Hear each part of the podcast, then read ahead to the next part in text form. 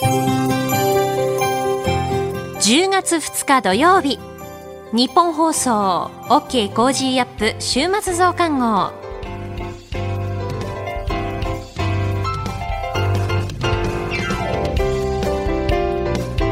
ニッポン放送アナウンサーの新行市佳です。OK Cozy up 週末増刊号。今週の放送でセレクトした聞きどころ番組へ寄せられたメッセージ今後のニュースの予定などを紹介していくプログラムです。毎週土曜日の午後に更新しています。まずは今週の聞きどころそしてこれからのニュースの予定。トレーダーで株ブロガーのひなさんから今週の株式市場のまとめと来週の見通しについて。さらに後半は Cozy up コメンテーターがゲストと対談するコーナー。今回はジャーナリストの佐々木俊尚さんとモラロジー道徳教育財団特任教授。臨床心理士で上級プロフェッショナル心理カウンセラーの武藤誠英さんに登場いただきましてコロナ禍のメンタルヘルスをテーマにお届けします。さあ今週のニュース振り返っていきましょう。今週はクアッド首脳会合共同声明を発表。韓国の裁判所が三菱重工業の資産を売却命令。ドイツ総選挙中道左派の社会民主党が第一党を獲得。北朝鮮の飛翔体、日本の EEZ 外側に落下と推定。中国恒大集団、地元当局が全面調査。自民党総裁選、岸田氏が決選投票で新総裁に選出。自民党の岸田新総裁、官房長官に松野氏、副総裁に麻生氏を起用へ、こういったニュースについて取り上げました。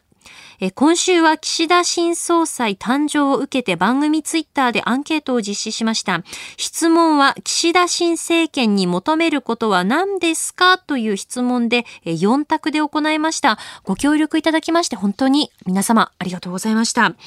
えー、投票総数は2147票だったんですけれども、えー、経済政策が45.4%、外交安全保障が32.7%、憲法改正15.9%、そして、えー、少子化人口減少が6%という結果でした。えー、コメント欄でもたくさんのご意見いただきましてありがとうございました。この4択全部大切だからなかなか選べないよといったコメントもね、ありましたけれども、えー、今回のこの、えー、ツイッターのアンケートも踏まえてですね、今週の聞きどころをお届けしたいと思います。9月30日木曜日の放送です。番組のツイッターで展開した岸田新政権についてのアンケート結果を紹介して、えー、そして朝日新聞編集委員の峰村健二さんに新総裁に期待する今後のポイントを伺いました。それでは今週のプレイバック。峰村健二さんに聞く自民党岸田新総裁に求めるポイントは？え昨日自民党新総裁に選出された岸田新総裁は党の役員と閣僚の人事の検討を進めています。一部報道では麻生派の甘利税制調査会長を党の主要ポスト幹事長なんていう話も出てきておりますがどう挙党体制を構築していくのかそして何が重点政策になっていくのか峰村さんに伺ってまいります。あのー、これに先立ってアンケートをツイッターでやっておりまして、その締め切りを先ほど7時半に、え、行いました投票総数2147票のうち、まあ、経済政策が第1位で45.4%そして外交安全保障が32.7%、まあ、この経済外交安保、まあ、2つで8割近くを占めるということになっていてこの外交安保へのね、えー、注目というのも非常に高いなという感じがあります。そうですね。おそらくまあこの経済政策の中にはコロナのことも入っていることを考えると、はい、これ非常に外交安全保障が高いですね。私も特にやっぱりこの外交安全保障、まあもちろん専門でもあるんですけれども、はい、この岸田政権には非常に期待はしてます。うん。まあ岸田さんそのものも外務大臣を長く務めてらっしゃったということもある。はい、まあそこにおいて、まあ中国や、えー、韓国、それからロシアとの交渉というのもやってきたと。まあその辺の経験というのも生きてくるわけですか？そうですね。やはりこの安倍政権の時にこう3年半でしたっけ、はい、あのかなり外務大臣を長くやっていたっていう意味では、この、まあ、安倍外交のこうある意味こう連続性っていう意味では、はい、そこはあの非常に安定感もあるんではないかというふうに思ってます。うん。でまあ、海外の、ね、反応なども各種紙面にも載ってますけれども、まあ、日本としては当然目の前、中国どうする、ね、中国ですね。そこで言うと、やはりこの今回、実はちょっと脇の話になるんですが、はい、やはりこの、二階、えー、幹事長のこの、まあ、退任なりっていうのが非常にこの対中政策には重要になってくるんではないかというふうに思ってますね。というのはやはりこの、はい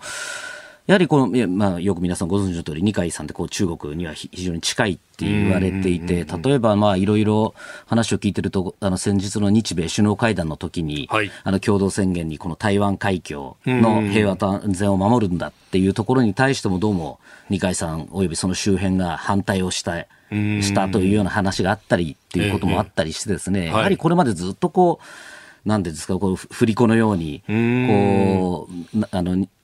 あの中国寄りになったりとかっていうふうにこうなってたっていうことが、今回の選挙で、まあ、あの二階さんの影響力っていうのもだいぶこう限られたっていうことを考えると、えー、ある意味、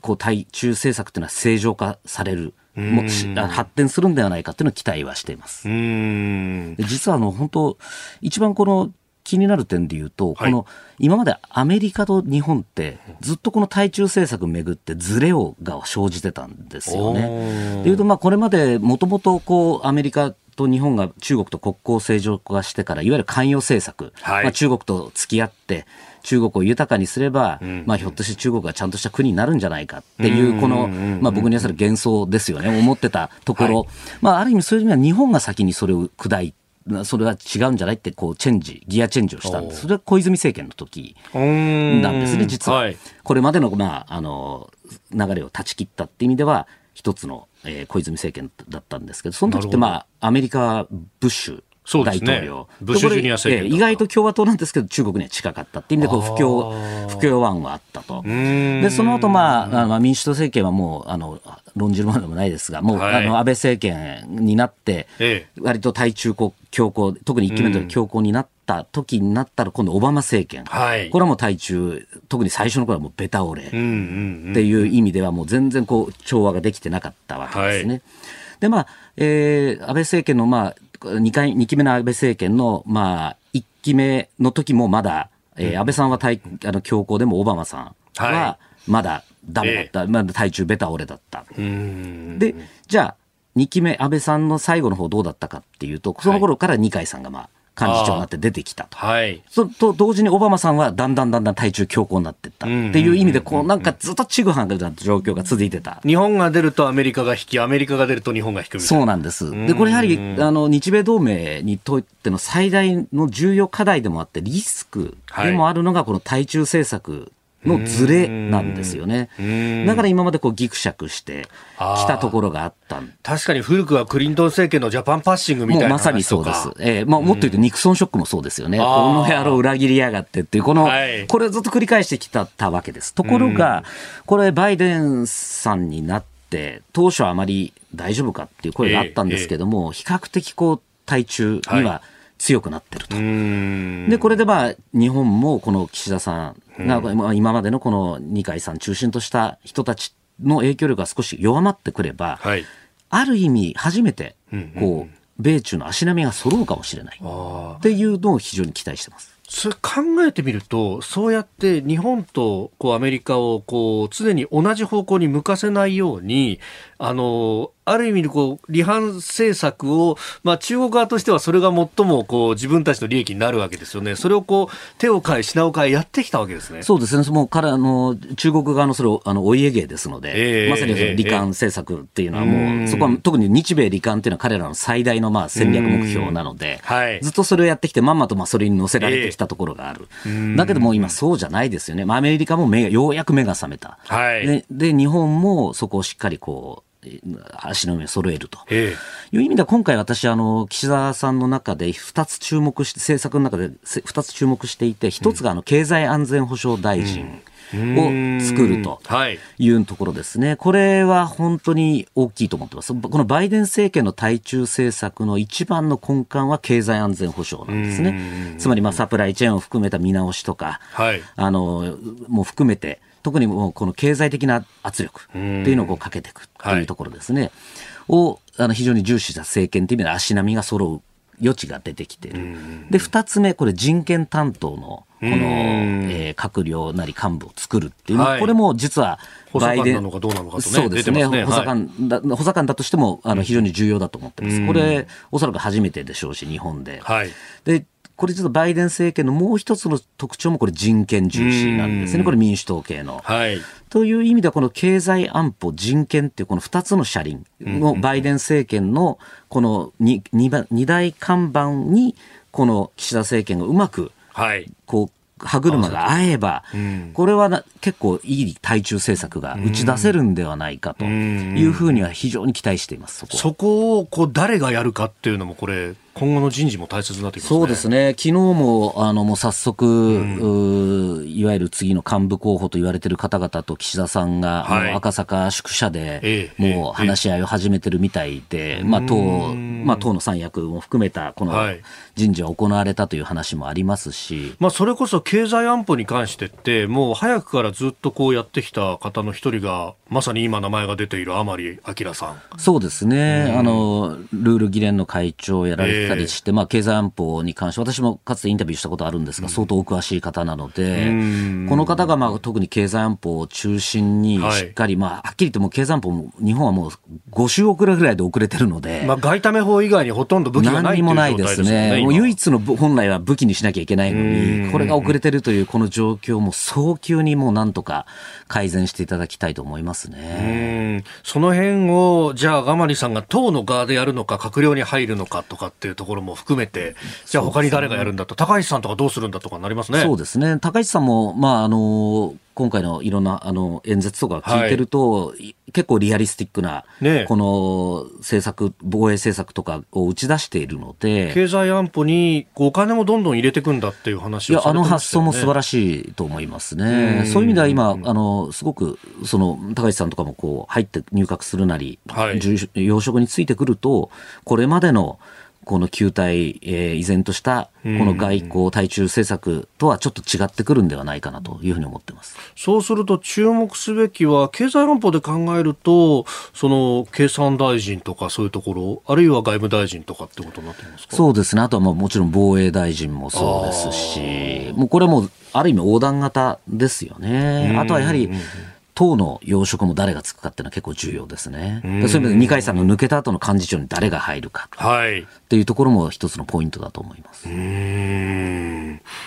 甘利さん、どこに行くんですかね？どこなりますかね。まあ一部報道では幹事長というのね、ね話もありますけどね。えええ、そこは本当に、あれですね。まあ、あの、どこのポストに行くにしても、うん、こう、あれですね、特に経済安全保障なりっていう、はい、まあ、とにかく対中政策は、しっかりした対中政策、日本としてのぶれない対中政策を作る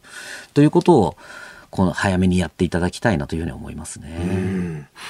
甘利さん、どこに行くんですかね。どこなりますかね。まあ、一部報道では幹事長というね、ね話もありますけどね。えええ、そこは本当に、あれですね。まあ、あの、どこのポストに行くにしても、うん、こう、あれですね、特に経済安全保障なりっていう、はい、まあ、とにかく対中政策は、しっかりした対中政策、日本としてのぶれない対中政策を作る。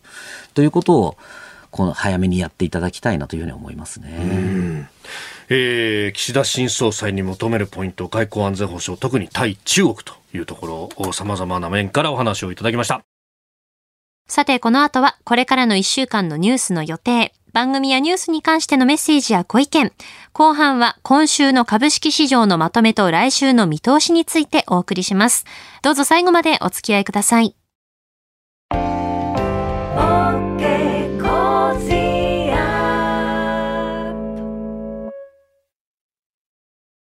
ニッポン放送アナウンサーの新行市佳がお送りしています。OK Cozy up 週末増刊号。いただいたメール紹介したいと思います。東京都葛飾区にお住まいの50代の男性の方からです。夕方の番組での岸田さんのモノマネ、大変クオリティの高いものでした。ぜひ今日もよろしくお願いします。パンダのモノマネは忘れます。ぜひ朝のリスナーにもご披露をということで、えー、これは昨日ですね、金曜日の朝方にいただいたメールだったんですけれど、すいません。昨日はあの、飯田さん、工事アップの中ではあの、岸田さんのモノマネはちょっとしなかったんですけれども、おいおいまた披露することになるのではないかなと思ってます。えー、飯田さんはあの、本当にいろいろこう、モノマネをあの番組の中でも披露していてですね、まあ、安倍さんに始まりまして、えー、菅さんのそのモノマネにはだいぶあの苦戦をしていたんですけれど、今回あの岸田さんのモノマネも早速もう取り掛かっておりまして、モノマネって私あのそんなに上手じゃないのでよくわからないんですけど、その口元の真似をすると似るそうなんですよね。ということでなんか飯田さん曰く、今こう実験的にしているのはちょっと顎を引いて、ちょこっとだけこう下の歯を前に出すようにして喋ると岸田さんっぽくなるみたいなことを言ってたので、放送をお届けしている時は、飯田さんのその表情も、その岸田さんっぽい表情になってるんですよ、実は。あの、今本当にまさに練習中ですので、ちょっとずつその放送を重ねるにつれて、あの、クオリティが上がっていくと思いますので、その進化の過程も楽しんでいただければなと思っています。はい。えー、続きまして、神奈川県横浜市にお住まいの会社員の男性の方からいただきました。新総裁が決まりました。いよいよ衆議院選挙ですね。野党から所得税の免除の政策が上がりましたが、実際にどう行うのか、財源はどうするのか、全くわからず、とても不安です。本当ならこのような政策を国会の場で大いに議論し合って、広く国民に知らしめてほしいです。今回の総裁選で各候補者の考え方が分かったように、といただきましたメールありがとうございました。そうですね、あの、総裁選の時は新聞各紙もですし、テレビでもあの、どういった政策を各、えー、候補の皆さんが掲げているのかといった部分もこう特集されていて、あの、一つ一つの政策をこう、まあ、見ることができたのかなと、あの、知るきっかけになったのかなというのは思います。えー、まあ、これからの臨時国会も始まりますので、番組の中で、まあ、衆院選といった部分もこう見据えつつ番組をお届けしていきますので、引き続き楽しんでいただけたらなと思っております。さあ続いてはこれからのニュースの予定を紹介していきます。10月4日月曜日、臨時国会召集、主犯指名選挙第100代総理大臣確定、新内閣発足、ノーベル医学生理学賞発表、10月5日火曜日、定例閣議、マイクロソフト新しい基本ソフト Windows 11提供開始、ノーベル物理学賞発表、ロシア国営宇宙開発企業が俳優を乗せたソユーズ宇宙船を国際宇宙ステーションに向けて打ち上げ、史上初の宇宙での映画撮影。10月6日水曜日、ノーベル化学賞発表。10月7日木曜日、静岡山口の参議院補欠選挙告示。ノーベル文学賞発表。サッカーワールドカップアジア最終予選、日本対サウジアラビア。10月8日金曜日、定例閣議、小池知事定例会見、ノーベル平和賞発表、9月の景気ウォッチャー調査発表。続いては来週10月4日月曜日から飯田浩二の OK 工事アップコメンテーターのラインナップです。10月4日月曜日、ジャーナリストの須田慎一郎さん。5日火曜日、経済アナリストのジョセフ・クラフトさん。6日水曜日、ジャーナリストの佐々木俊直さん。7日木曜日、明治大学准教授で経済学者の飯田康之さん。8日金曜日、外交評論家の三宅邦彦さんです。コメンテーターの皆さんは6時台からの登場、ニュース解説をしていただきます。え、そしてですね、あの、来週1週間、私、新業遅い夏休みをいただきます。えー、ですので、来週は、あの、私に代わって、先輩のアナウンサー、そしてあの、後輩のアナウンサー、こう、勢揃いでアシスタントに入ってもらう形になっておりますので、えー、飯田さんとの掛け合いもどんな感じになるのか、えー、オープニングからぜひ聞いていただければなと思っております。ただ、あの、次回のその週末増刊号は、私はあの、担当いたしますので、変わらず私の声が聞こえてくると思います。あの、生放送はちょっとお休みさせていただきます。ちょっとなかなか手をつけることができないでいったもの、まあ主に掃除だったりとか、ちょっと取りためていたものとかありますので、そういうのをう楽しみながら、えー、のんびり過ごして、えー、またですね、エネルギーをチャージして帰ってきたいと思いますので、よろしくお願いします。さあ、この後はトレーダーで株ブロガーのひなさん登場です。今週の株式市場のまとめと来週の見通しについて、さらに後半は、ジャーナリストの佐々木俊直さんと、モラロジー道徳教育財団特任教授、臨床心理士で上級プロフェッショナル心理カウンセラーの武藤誠英さんの対談をお届けします。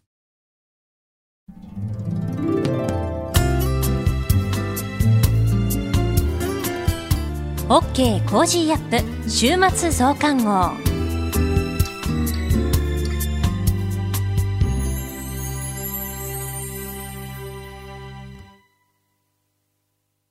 モラロジー研究所は名称をモラロジー道徳教育財団に変更しました。日本人の国民性、勤勉、正直、親切、そして約束を守る。これらは道徳によって支えられてきたとも言えるでしょう。今、この混迷の時代に道徳が必要とされています。あらゆるシーンで持続可能な社会の発展に、モラロジー道徳教育財団は、人づくり、国づくり、企業づくり、家庭づくりを応援します。道徳で人と社会を幸せに、モラロジー道徳教育財団。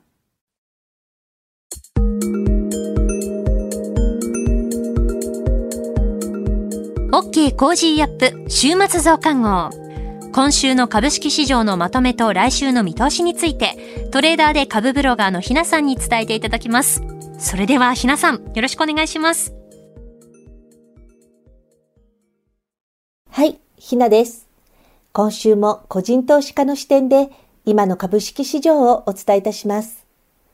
今週の一つ目のポイントは、新総裁誕生と緊急事態全面解除です。29日は自民党総裁選の投開票日でした。前日のニューヨーク市場の影響もあり、もともと大幅下落となっていた日経平均株価は、第1回の投票で岸田氏がトップに立ったと伝わると同時に一段安となりました。そして翌日以降もご祝儀相場とはならず、日経平均株価は週末にかけて2万9000円を大きく割り込みました。株価の反応としては、噂で買って事実で売るというような相場格言がそのまま当てはまる値動きとなってしまいました。岸田氏が総裁になったことや、新内閣人事への失望売りとの声も聞こえますが、これはきっかけに過ぎず、この大幅な下落は海外市場の弱さと投機筋による先物主導での売り仕掛けが要因かなと思っています。ですが、相場が落ち着けば国策銘柄でもある脱炭素関連や DX 関連は再度買われていくものと思います。そして市場では緊急事態宣言が全面解除となり、経済活動の正常化の期待が高まりつつあります。解除期待先行で買われていた旅行関連株は、全面解除後の利益確定売りに押される展開となりました。ですが、今後も折に触れて買われていくことになるかなと見ています。二つ目のポイントは、日経平均銘柄の入れ替えです。先週、30日は日経平均銘柄入れ替えの受給発生日です。とお話ししましたが、今回の銘柄入れ替えでは、これまでずっと入れられることのなかった、任天堂、村田製作所、キーエンスなどのネガサ株を、組入れ基準を変えることで参入対象としました。これらの銘柄を先回り買いした人たちは、高値で売り逃げたいので、銘柄入れ替えの受給が起こる引け際には、特に短時間で値動きも荒くなりがちです。短期売買をする人には腕の見せ所となるかと思いますが、長期投資をする方にとっては、あまり関係のないイベントと言えるかもしれません。村田製作所を私も見ていましたが、引け際の受給を意識したことで、いつもよりはかなり激しい値動きとなっていました。金曜日には、任天堂村田製作所キーエンスは大幅安となっていました。このように不安定な動きが予想されますので、イベント投資には十分な注意が必要です。来週のポイントは、ノーベル賞とアフターコロナです。来週は4日から11日までノーベル賞の発表が続きます。昨年は3年連続の日本人の受賞が期待されていましたが、叶いませんでした。2年ぶりの日本人の受賞に今年は期待が持たれています。毎年このシーズンになると名前が挙がるのが村上春樹さんです。受賞した場合に著書が売れるという期待から、この季節は文教堂の株が買われるなど、同じような現象が起こっています。私も過去に何度かトレードしていました。また、創薬ベンチャーのオンコセラピーサイエンスは、一過性のマネーゲームと割り切って、個人投資家が毎年よく参戦しています。ですが今年は、これら関連銘柄にあまり動きが見られていません。ですので、このようなイベント銘柄も抑えつつ、冒頭でもお話しした経済活動の正常化から旅行、娯楽、外食、百貨店といった外出型消費関連の企業の業績回復と株価の出直りに注目していきたいなと思っています。今週の相場格言。リノセの思わぬ落とし穴。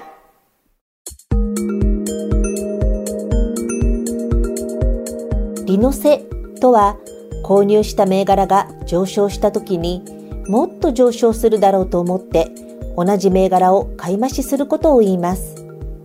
確かに保有株が上がると気持ちよくなり、さらに追加で買いたくなってしまいます。ですが、この利の瀬は平均取得価格を上げてしまうことになります。株価が一転して急落し始めたら、利益が大幅に減るか、もしくはマイナスになる可能性が大きくなります。深追いは怪我のもと、利益確定は堅実にという教えです。以上、ひながお伝えしました。トレーダーで株ブロガーのひなさんに今週の株式市場のまとめと来週の見通しについて伺いました。ひなの株ブログではおすすめの銘柄、株の話や投資情報など発信しています。ぜひこちらもチェックしてみてください。OK Cozy up 週末増刊号。お知らせを挟んで OK コージーアップのコメンテーターがゲストと対談するコーナーです。今回はジャーナリストの佐々木俊尚さんとモラロジー道徳教育財団特任教授臨床心理士で上級プロフェッショナル心理カウンセラーの武藤清栄さんに登場いただきましてコロナ禍のメンタルヘルスをテーマにお送りします。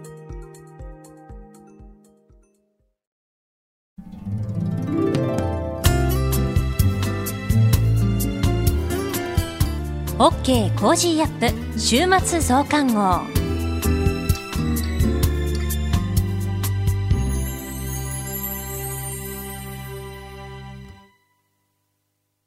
モラロジー研究所は名称をモラロジー道徳教育財団に変更しました。日本人の国民性、勤勉、正直、親切、そして約束を守る。これらは道徳によって支えられてきたとも言えるでしょう。今、この混迷の時代に道徳が必要とされています。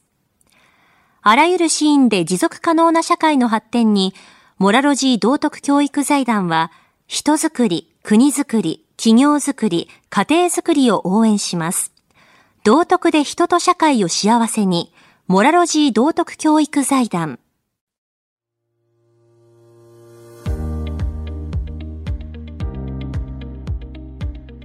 ジャーナリストの佐々木俊直です。この配信は政治、経済、国際情勢、世界を取り巻くさまざまな問題の真相を掘り下げる対談番組です。今回の対談のお相手はモラロジー道徳教育財団特任教授臨床心理士で上級プロフェッショナル心理カウンセラーの武藤誠英さんです。武藤さんよろしくお願いいたします。よろしくお願いします。えー、武藤さんは心の健康メンタルヘルスとコミュニケーションの研究を専門とされてるんですけども、はい、そもそも心の健康って一体何なんですかね、はい。なんか何気なく使ってるけどそうです、ね、本当の意味よく分かってないんじゃないかと思うんですが心の健康とかあるいはメンタルヘルスっていうカタカナ使ってますけど、ええ、使えますよね。よく使ってますけどね、え、私は講演とか研修の仕事が主なんですけど、はい、心の健康を考えるときに、まず心はどこで作られるのかと、いうことをお伝えしてます。心をどこで作られるか。そう、うん、で最近は分かりやすくするために脳は心を作る工場となるほど。脳という工場で心が作られる。あるいは脳は心の働きを作る工場であると、いうことでじゃあ具体的にはどんなのを作ってるのっていう,、いうことになるんですが8つ私は述べているんですけど。8つ。結構多いですね。現代の精神学では8つの領域分けているんです、うんうんええ、一つはね感情、うん、2つ目は思考考えたり、はい、判断したりする。思考。記憶、うん、3つ目が記憶。それから意欲、うん、それから意識、うん、自我意識、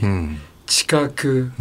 そして知能と。なるほど。この8つを心の部品と呼んでるわけ。結構難しいですね、ええ、ですから心の健康を崩したとか、え、不調になったとか病気になったっていうのは、うん、今言った8つのどれかあるいは全部が機能的に不全状態になっていると。なるほど。いうふうに考えていただければわかるかなと。工場がうまく動いてない機能してないってことなんですかねそれはそういうことですあるいはある部署が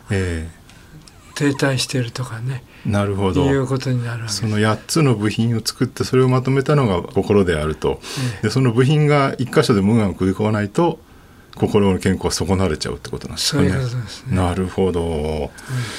今回ねコロナ禍も早1年半ぐらい経つんですけどこれで心の健康を崩された方が多いみたいな話もありますけど先生はどう見てらっしゃいますか？それはよくあの聞きますし、えー、うちでも SNS を使ったあの心の相談をやってますのでね、うんうんうん、非常に増えているということが。どんな相談が多いんですか？まずね、えー、コロナに感染新型コロナですね、はい。に感染した人とまだしてない人つまり陽性陰性の人と陽性の人では悩みは違ってきます。えああそりゃそうでしょうね。なった人は治るんだろうかと。家族や周囲の人にうつしていないだろうかとか。なるほど。もし子供たちに感染してたら学校の子どもたちにも感染させてしまうんじゃないかっていうことで不安が拡大してしまいますね。もうすごい直接的な心配ですよねどれもね、ね。うんうん。はい、感染がまだわからない人はどうなんですか？まだわからない人は、ええ、自分はなっているんじゃないかとか。でじゃあ検査しに行けばいいじゃないかと、うんうん、いうことだけど怖いわけですね。もし陽性と出たらどうしよう。おばあちゃんの世話をしてるけど、えー、それができなくなるとかね、いろいろな生活状況に対するしわ寄せが出てくることを懸念してるわけです。うんうんうん、どっちにしろなんか感染してね、発症したら人生がなんかちょっとぶった切られるみたいな心配があってそれに対する不安が大きいってことなんですかね。思い通りにならないことがたくさん出てくるのではないか、あるいは従来の日常生活がね、えー、できにくくなるのではないか。ということを心配されて、心配っていうことは不安を持ってるっていうことですね。なるほど。これに対してどう答えればいいんですかね？まず対応としましてはね、えー、その人の持っている悩み、まあ、具体的には話ですよね。うんうん、先ほどの脳の働きでいうと、思考です。思考考えること、ね、それから感情、うんうん、感情でもネガティブな感情が多いですからね。そうです、ね、そういったものが話になってますから、えー、話をしっかりと受け止めて理解する、うん、まず聞いてあげるってことですよね。で理解は最大の交流を生みますので、うんうん、交流ですね。関係を作る。なるほど。それが相談する側とされる側の間にってことですか？そうそうそう、うんうん。そこを目指します。まず話を聞くということですかね、聞いてもらえるとある程度は解消してくるものなんですかねそういう不安っていうのは。問題は解決はしないけれど、うん、聞いてもらうだけで、ええ、カタルシス効果というのが出ます、ははカタルシスっていうのは何かっていうと浄化作用というふうに訳してますけど、うんうんうん、ああ話してよかったとかちょっとほっとしたとか感情をこうさらけ出して気持ちよくなったとか、そういうことですよね。言えてよかったとかね、うんうんうん分かってもらってありがとうとかね。そういうことで今佐々木さんが言われた、うん、ほっとするわけですね。なるほど、まあ、コロナに、ね、かかるかからないかとかかかっちゃった場合にはもうそれは物理的にはねどうしようもないわけでその問題は解決しないただ心の動きとしてはとりあえず人にその悩みを打ち明ければカタルシスが得られるっていうことはあるってことなんですね。そういうことですね。あの感染する心配しちゃった心配以外にも例えばコロナでねこの1年半ずっと家にこもってたりとか、まあ、ソーシャルディスタンスで人と距離を取りなさいみたいなこと言われてこもりっきりになったことで逆にその感染するしないとは別の不安とか感情ネガティブな感情みたいなのも生まれてきてるんじゃないかと思うんですけどそこはいかがですか？それはありますね、はい、やっぱり人間は社会生活を営む上であるいは家族生活を営む上で、うん。えー、いかに親しくてもそれなりの距離が必要ですよね。うんうんうん、で、えー、まあソーシャルディスタンスはそのための距離というふうに言ってるわけですけど全く距離が取れないあるいは自分で一人になりたいっていうふうに一部屋とか二部屋でずっといるとですね、ええ、やっぱり疲れるんですね。あそれは一人になるから不安っていうのと同時にその例えば 1LDK の家に夫婦で住んでて今までは共働きで外出たけどそれがずっと一緒にいなきゃいけないみたいな距離が近すぎるってこともあるってことなんですかね。そういうことです、うん、リモートワークで在宅で仕事しちゃうと。一人になると確かに孤独になったり寂しく感じるっていうのもあるけど、えー、中には一人になりたいっていう人がいる,、いるじゃないですか、えー、パソコン打ってる時に子供が来てね、まあ一緒にやりたいんでしょう、えー、パパがいるから。だけどここで手を抜けないというそういうことだってあると思います、そうですよね。それはまあ一長一短があるかと思いますけどね、えー、まあ都合のいい時に人がね子供や家族が横に入れてくれて都合の悪い時にはいなくなるとちょうどいいんだけどそんなうまくはいかないですよね。そうそうやっぱり思い通りにならないことが多いので、これはどう対処すればいいんですか？やっぱりね、えー、えーまあ、子供は育てていかなきゃいけないから、うんうん、まあパパのところに来たのねっていうことで受け止めてあげる必要があると思います。そうですよね。邪険にするわけにはもちろんいかないですよね、うん、一緒にやりたいけどパパ今これ忙しいし大事な仕事だから隆は向こうで遊んでてくれる、うん。っていうそういう言い方ね。なるほど。上から目線じゃなくて、うんうんうん、そういう言い方をすると子供は割とね言うことを聞いてくれる。ああそっか。上から目線で出ていきなさいとか、うん、怒るから。邪魔しちゃダメとかね、うん、パパは今これやってるからとか集中してるからとか、うんうん、いうことになるとねせっかく近寄ってフレンドリーになろうと思ってきたのに反発しちゃうんですね。反発しちゃう。だから反発されないためには上から目線じゃなくて対等な目線で伝えるってことが大事ってことなんですね。すねはい、子供たちやね、うん、部下たちにアンケートを取ってみますとね、はい、えー、嫌な上司嫌な親ってどういうタイプっていうと、うんうんうん、一番がね上から目線でやっぱり上から目線は嫌なんですねみんな、ね、最後まで話を聞いてくれない人とか。あ確かにいますねそういう人ね。感情的になるとかね、こういった上司とかね、うん、え親は人気ないです。逆に言うと上から目線にならず対等にしゃべり最後まで話を聞いてあげるってやってれば伝わるってことですよね。部下でも子供でも相手は先ほど言ったカタルシス効果を出せるからね、うん。うん、ああそっか。ちゃんとしゃべりたいことを伝えて全部伝えて聞いてくれるとそこで一旦気持ちが落ち着くっていうのがあるんですね。子供の側でも、ね、そして聞き手はね、えー、できる限り相手のその感情の心の働きで感情一番に私持ってきたんだけど、えー、その感情のこもった言葉を拾って返す。なるほど。そうかパパと一緒にいたかったんだね。ああ。そうか子供がパパと一緒にいたいって気持ちがあるならその気持ちを言葉にして返してあげるってことなんですね。そうすると理解されたっていうふうに、うん、ああそうかいい関係が築ける、うんうんうん、いうことも聞いてくれる。表面的な言葉だけを聞くんじゃなくてその子供なりなんなりに相手が何を求めてるのかっていうそこまでちゃんと考えてあげてそれを返すってことなんですよね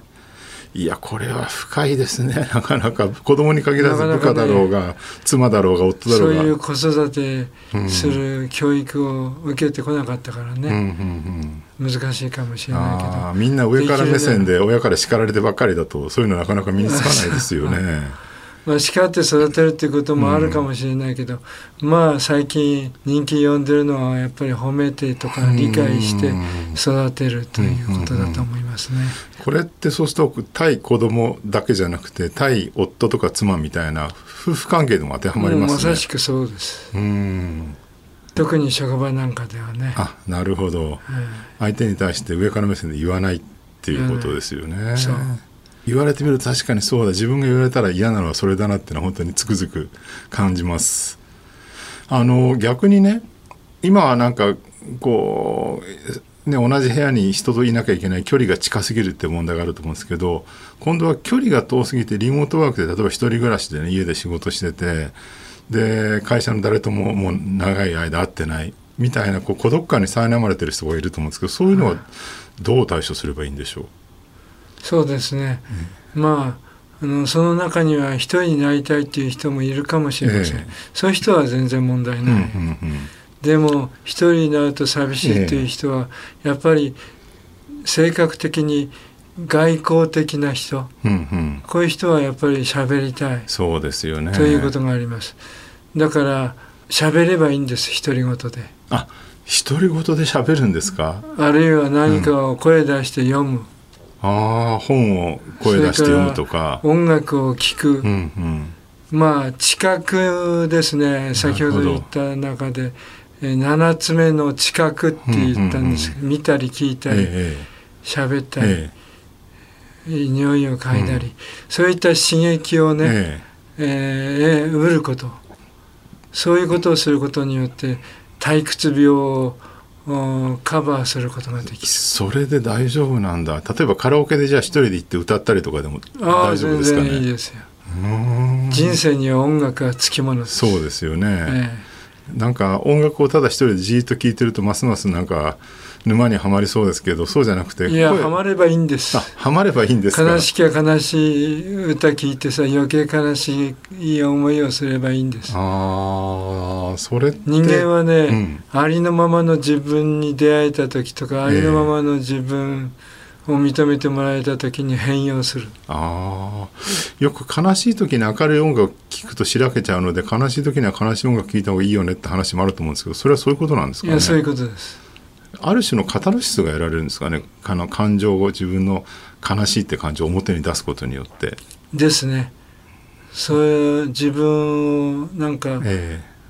理解してもらってるっていうああこの歌は俺のことを一番分かってくれてるみたいなふうに思えるまあ自己満足の一つかもしれませんけど、うんうんうん、それでいいんですよ。なるほどね、ね、あまり愛しちゃダメこうしちゃダメじゃなくて、うん、あれのままの自分ということでいいと思います。うんうん、あの本とかね文章を声に出すって思ってさっきおっしゃったけどこの声に出すことにもやっぱ意味があるんですかね？笑いも声に出してますよね。はいはい。で笑うと大体顔が遠くを見るような感じになります。こうやって笑う下向きながら笑う人いません確かに画面の文字をとかねその机の上をじっと眺めながら笑う人はあんまりいないですよね。気持ち悪いですよねそんな人がいたら。大体お腹をね出して上向いて笑う人が普通ですよね。普通です。まあだからそういう意味では内臓に、の動きにもいいということで、まあ健康によろしいというなるほど。ことですね。声に出すそれで体がこう動かすっていうか伸びるっていうのが、うん心の健康にも影響があるんですね、不思議ですね。だからストレッチなんかもやられてるんじゃありませんかね。ああなるほどね、確かに僕もね毎日朝ジムに行ってまあ、ランニングしたりとかストレッチして1時間ぐらいやってるんですけど終わるとなんかねすごいこう今までの悩みが全部消えたかのように気持ちいいですけどそれもそういうことなんですか？そういうことだとなるほど。体を動かすことで自分の心の中の、えー、悩みをこう吐き出す。はい、これ例えばそのそういう体の中を吐き出したりとか感情をこう外に出すことだけじゃなくて例えば周りの人に相談するっていうのも価値としてはありですかね。専門的には、ええ、あ相談する。まあ私はカウンセラーを相談される側ですけどね、はい、もちろん親友とか、あるいはあの信頼してる親だとか、いう人たちには相談して、ええ吐き出してそしてなおかつ専門家の場合だったら何かに気づく、ああこだわりすぎてたんだとかね。ああ私が好きになった人は前高校生の時に抑圧した人だったんだ。そういうことだったんだと気づくなるほど。悩みを人に打ち明ける時にまあ専門のねカウンセラーの方なら安心して喋れるんですけど例えば友人やね恋人や家族だったりするとなんかこんなこと近い人に言ったらうざいと思われないかなとかって気使っちゃったりする人も多いんですけどそれは気使わなくていいんですか？いや気を使うべきでしょ。気を使うべき。だから信頼できる人、うん、信頼している人以外には、ええ、プライベートのことはあんまり喋らん方がいいと。思います逆に言うと信頼している人に喋りすぎない方がいいとかそういうこともあるんですかね。信頼してない人に。信頼してる人に。喋りすぎる？喋りすぎるとなんかいくら親しい関係でも面倒くさいなと思われたら嫌だなとか思う人もいると思うんですけど。あ TPO なんですね。わきまえてということになるでしょう、ね、相手との関係性によりけりってことですかね。そねこはね。そこは難しいところですよね。まあ、本音が言える人なら大丈夫だ。ね、ああなるほど。もうお前あると言うなようるさいよお前の話は、うんうん、分かったかよ。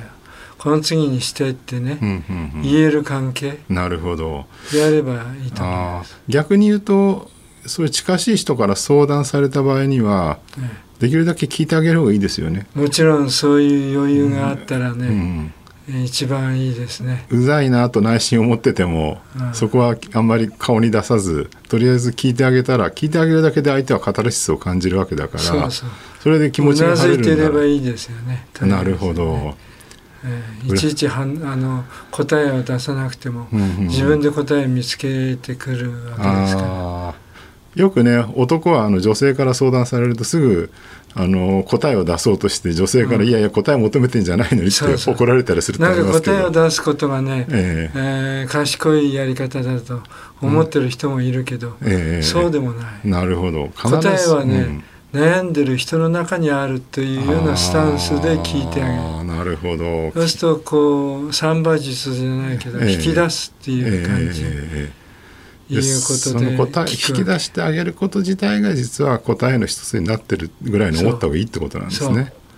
で出された答えに責任を持つのはその人だから、こっちじゃないから、ね、そうですよね。そういう意味でも相手に答えを出すように援助するというなるほど。聞いていくっていうかなるべく聞いてあげること。逆に言うと言いたいっていうか相談したい時はなるべくそうやって黙って聞いてくれるうんうなずいてくれる友人や家族が近くにいるように信頼関係日頃から作ることも大事ですよね。そうですね。そういうことになります。はいわかりました。ありがとうございます